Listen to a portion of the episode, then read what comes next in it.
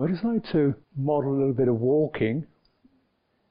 I'm sure you must have walked millions of steps, thousands of steps. So here I am, you know, telling grannies how to suck eggs.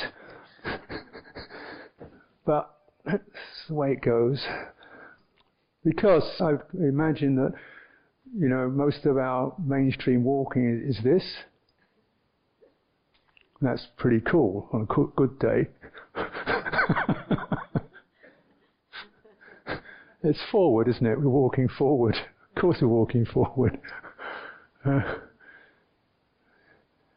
now, I'm, what I'm suggesting is because all the sense organs are stuck on this front, the energy is front inclined.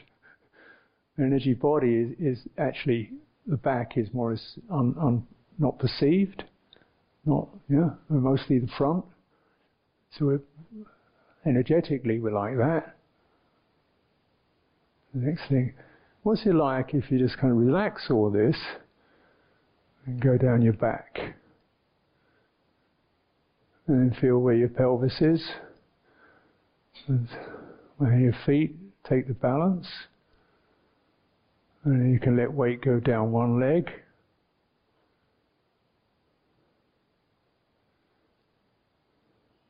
And then you just start turning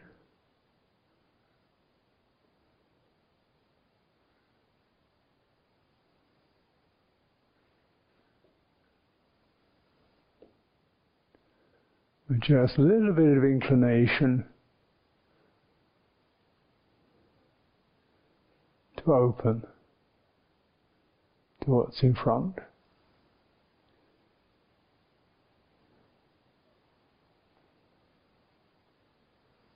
Body knows how to walk. Now, it's so Like if I stand here, lift one foot off the ground, hmm, and turn my pelvis and put my foot down again.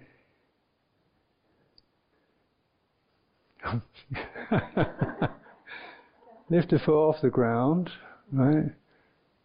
And then turn, say, my right leg off the ground, turn my right pelvis my right shoulder back, just turn my right shoulder back and put the foot down. It's now six inches in front of the other one. Okay?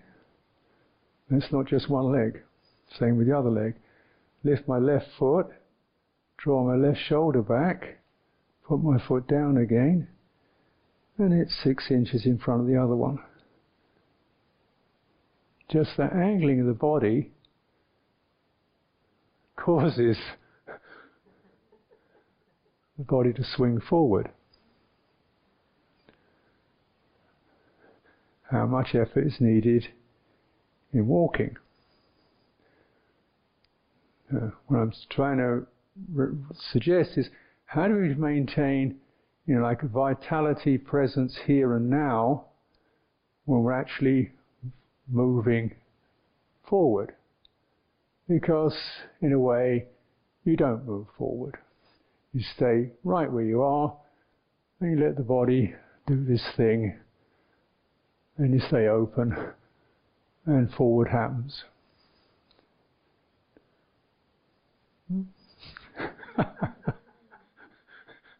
Since there's nowhere to go when we're walking meditation anyway, I mean, you know? like, there's no, you've got to hurry to get to the end of the path. But you see how structured in this kind of narrow walking where the hips are kept tight. You see? And so, and in the busy person, they tighten. They tighten around the hips.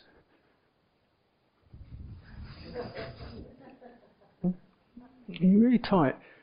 So actually, you kind of the incredible thing where you're compressing the natural fluid vitality into something kind of hard. Yeah. And the mind can't settle in that. Whereas if something fluid, rather enjoyable, the mind settles into it. Okay. So, but up to you, you know. Um, that's just my suggestion. You know, uh, I don't even think you need to do straight lines.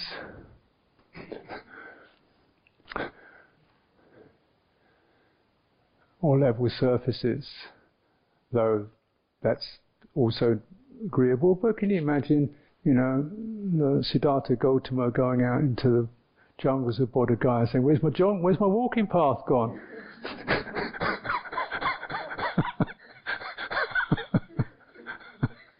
I don't think so. I think he just walked. so follow your nose. That's my recommendation. And uh, let's see if we get back here in 45 minutes or so when the bell rings. Okay. So thank you and stay playful.